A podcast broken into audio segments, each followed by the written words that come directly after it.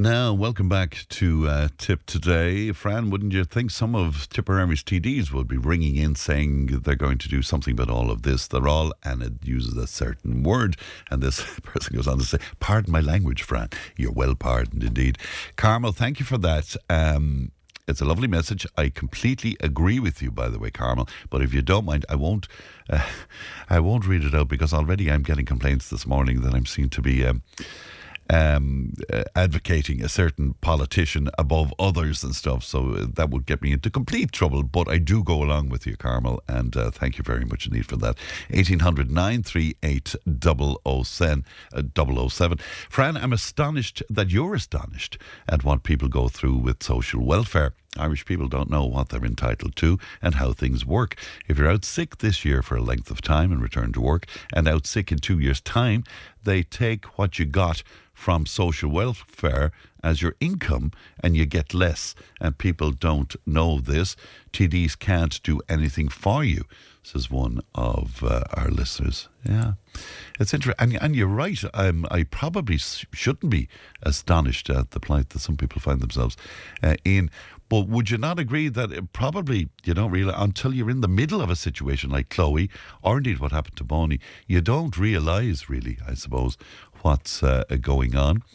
Um, I think Philly had no business whatsoever interfering with that lady, and that's going back to our burqa uh, story as well, um, where Philly confronted the couple.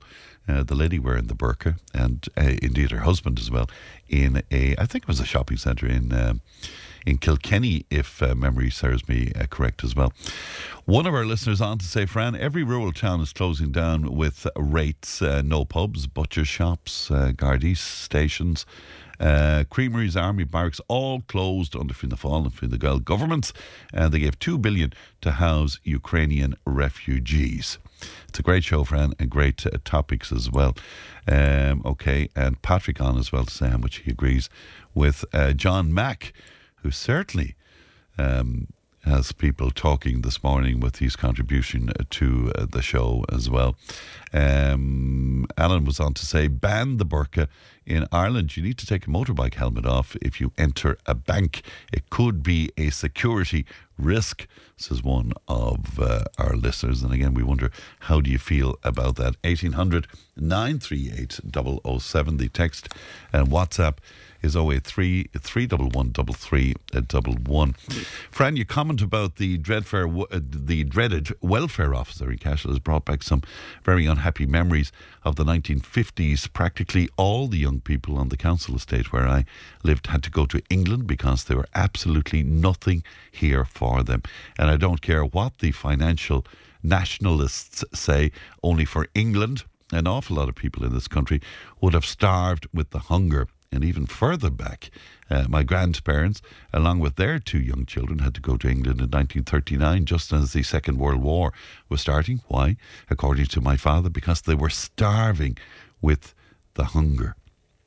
Isn't that uh, amazing? A lot of memories coming back to a lot of people uh, today.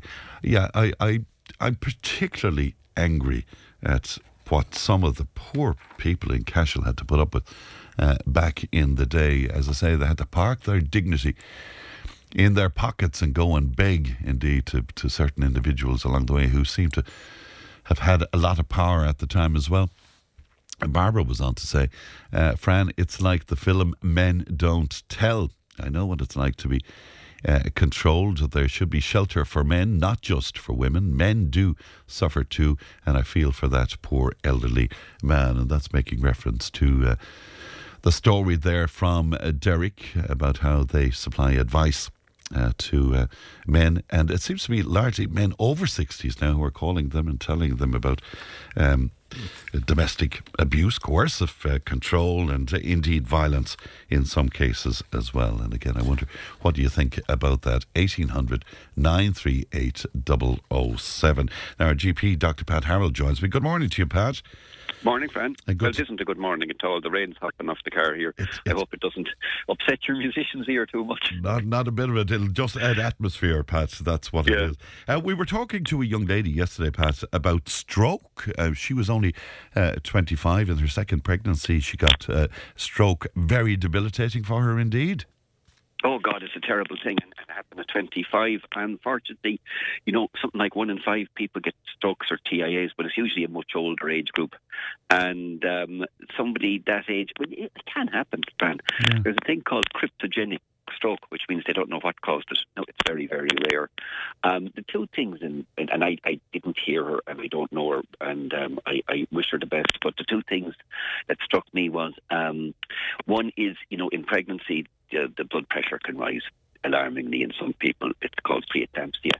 And the other thing is, you, you, we might have noticed that the um, they brought in legislation to give um, free contraceptive services yes. to um, people, and and an awful lot of people are on the pill, and um, you just have to keep an eye on the blood pressure. You know, that's just something in a very small amount of people when they start in the oral contraceptive pill, their blood pressure goes up. Oh. So, and we found not just people on the pill um, with COVID in the last couple of years, and also people sort of have fallen by the wayside and they're still in their medication, but they're just not doing the homework. You know, they're not checking in and getting the weight checked and the pill. And it's not rocket science and this kind of thing. But I'd hope this would encourage people to come more forward. But you see, it's, it's an insult to the brain. A stroke is that the, the, the old-fashioned expression. Um, the blood supply is cut off to a bit of your brain, and um, it's it's a complete emergency. And the reason it's an emergency is um, there's a very small window when you can do something about it. Mm. Uh, the thing is called fast. You know, the yes. face is face drooping. Can you lift your arms? Is speech slurred or incoherent or anything like that? And the T is time. And if you're to get these, um, they're they're kind of clot busting drugs out the place. I think is one of them. Or there can be a kind of a radiology intervention where they dish out the, and it can absolutely resolve all the symptoms. But you know, you have 4.5 hours to get the clot busting drug into you, and you have 24 hours for the other thing if you're suitable. Right, so time is of the essence, yeah. It's a funny thing for people who get a stroke actually feel sleepy and they just want to go to sleep and they often say, ah, I'll be grand, I'll be grand, I'll yeah. be grand, go and leave me alone. Don't listen to them, you know, and call the emergency services immediately because then, you know, it, it, you might be tempted to hit the road and get in the car, but actually um, there are things called stroke labs in the, in the big hospitals and they'll be catered mm. for it and waiting for you and ready to go. Ideally, now we can't always say it, but um, you know, sometimes they resolve. It's called a transient ischemic attack. It's a TIA. It resolves in a few minutes, in, a, in an hour or two. But you know, that's a danger sign. The next one mightn't resolve at all. So the, the, the moral of the story is step it. Can I talk to you about something else, Pat, as well? I know you want to speak to us about viruses today, and I'd love to do that too. But um, a, little later, a little later on in the program, we'll be speaking to uh, a lady who's part of the primetime uh, program last night that focused on codeine addiction, and it was a eye opener of a program, I have to say, Pat. Are you concerned about that? That over the counter we can buy codeine based products? I am, and I and I often have been. You see, codeine things, um, they're they're like a small version of heroin. Really, they're not. They're come from the poppy, the opium poppy, and they're a painkiller, and they also have an effect on the brain that can sort of make you make you happy, really. Actually, make some people happy. The only yeah. time I ever took them for a bad back, I felt as sick as a dog. Like nausea is part of it, and um, they're they're kind of designed, friend, that if you hit your thumb with a hammer or something, and you take a couple of these things, they're they're okay, but they're not for long term use, mm. and they make you constipated, and they give you a headache. That's that's the thing um, you have to realise if you're taking all these codeine products day in, day out, they build up, they give you a cracking headache. If you stop taking them, you get a worse headache. And the thing about these tablets is it's not only the codeine products that's in it, it's the things that are with it as well. You might have something like Nurofen. And if you're taking, if you're overdoing it, because anybody who gets addicted to something, mm. um, you don't get the same bang for your buck. If the effect wears off, all you then feel is the withdrawal because you're not getting it. You're not getting the pain relief thing. So they it up it. Now I've known people have taken 30 um, of these tablets a day, and your kidneys and your liver just can't handle that. The codeine, you get a tolerance to, but the other things you just don't. They can blow a hole in your stomach. Mm. You can stop your kidneys, and especially um, anyone over 70 should think long and hard before they take any of the um, ibuprofens or any of that kind of stuff, because they're they're not um, they can be very damaging to your health. So it is a problem. I believe a lot of the, the pharmacists got caught out, but it's it's it's something I have regular, um, you know, rows, I suppose, with people about you can't yeah. these things day and night, and we always try to keep the use of them as short term as possible. Right. And do you think, like other countries, Pat, that there should be legislation in place that maybe you should need a prescription before you can buy codeine based pro- products? I'd actually welcome it because they are dangerous. I think if they came in the market now, they'd be far more regulated. You don't know more than if cigarettes or something came in the market now, they wouldn't be legal. You know, so I mean, um, it, it, you see, these legislation things work. And, you know, the, the legislation you can't buy um, paracetamol mm. in in a shop actually does have an effect on suicide mm. and suicidality. It, it sounds crazy, but on a population basis, it does. So um, I've often heard people giving out that you need to go, but some people will abuse it and they go from shop to shop and they'll buy packet and packet. And um, like any addiction, you know, they're kind of deluded. They can't see, see it themselves. What people say to me is, and I always think it's dangerous, it's the only thing that works. And you think if you were genuinely interested in getting your, your pain relieved, you wouldn't, you'd, you'd be very keen on trying new things mm. and different things mm. and different techniques, which just means that the tablet has got a hold of you. Yeah, and as I said, we'll be speaking to, to a lady who was a victim of that in, in, in just a while as well. Um, will you talk to me a bit about the viruses, Pat? Because like Pat Short, I got a bit of a bad knockout uh, last week myself with a virus that hit me like like a ton of bricks. You know, there's a lot of strange stuff going out there. Ah, you got you got a knock, as sure. Man flu, as people tell is, me. Is it is it above the neck or below the neck? You know, it's below the neck when you start coughing up things and going. Yeah, was that, that, was that horrible stuff. Yeah, yeah. Mm. yeah. But you know, to make yourself winter proof, you know, um, there's there's a few things you could do. Now, one of the things, man, is you know we always going on. I was talking to my pal Jim Malak, and we were watching kids go by going to school. They're all drenched. They were saturated. They had no coats on, and mm. they're going into fish all day in those.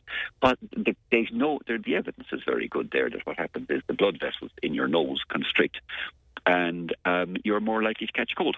Mm. So, you know, the Scandinavians are the Scandinavians are great at this. You know, their houses are properly insulated for starters. Mm. They don't have open fires. They're not breathing in all the muck and dirt and coal and and uh, stuff because they just don't let it into the place.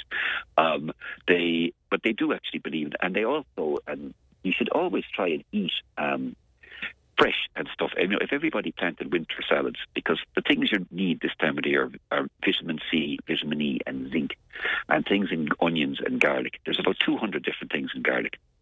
So, um, and they're all great for your immune mm. system.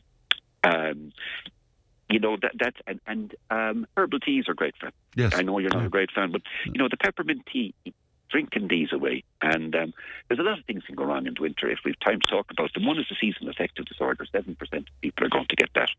And just before I came on, I was looking at the price of the, the sad lamps. Yes. You know, they're the, the daylight lamps. Mm-hmm. And they've come down since we were last talking about this big time.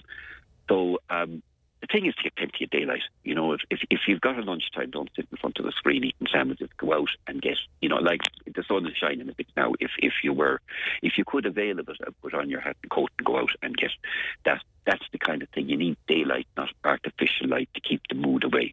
Because seven percent suffer from seasonal affective disorder, but ten to twenty percent of people will feel more down in the winter. Mm. So you need the exercise and you need the. Um, you know, the, the fresh food that comes from um, not travelling from South Africa or somewhere in a packet that comes from a farmer's market or something. Things like sweet potatoes, garlic, onions, all that kind of stuff to keep you happy. And you know, it's funny enough, friend, nature's great. Nuts are full of zinc. Fruit, anything topical this type time of the year, sort of local pears and apples and things. They're great for your health and they're just exactly what you need in winter. Practical stuff, Pat. Oh, it's stuff your mother told you. You know, the heart hearty stews. And exercise. Um, if you exercise for 30 to 60 minutes every day, a lot of people just sort of slump for the winter and they, they feel like eating lots of sugar. And the two of those aren't good for you. And if you exercise, you'll sleep better. You should be able to get your eight hours a night. Um, and that refreshes the brain and washes it and gets it ready for the things that are coming on. And decide it's winter time, I'm going to reduce stress as much as I can.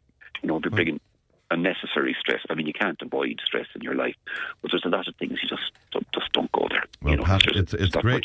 Great advice as always, Pat. You look after yourself, and thank okay, you for your you time this morning. yourself too, Fran. If you ring if you need any more. Thanks, Pat. Thank care. you. Bye bye to you now. Bye bye. That's uh, the great uh, Pat Harrold there live from Nenagh this morning. News and information is coming up. Tipp Today with Fran Curry. With Slattery's Garage, puck on. You can't beat experience. With over 50 years maintaining Peugeot cars and vans, we like to call ourselves the experts. Call Slattery's Garage for a free vehicle health check today. 067 24111 or slatterysgarage.ie.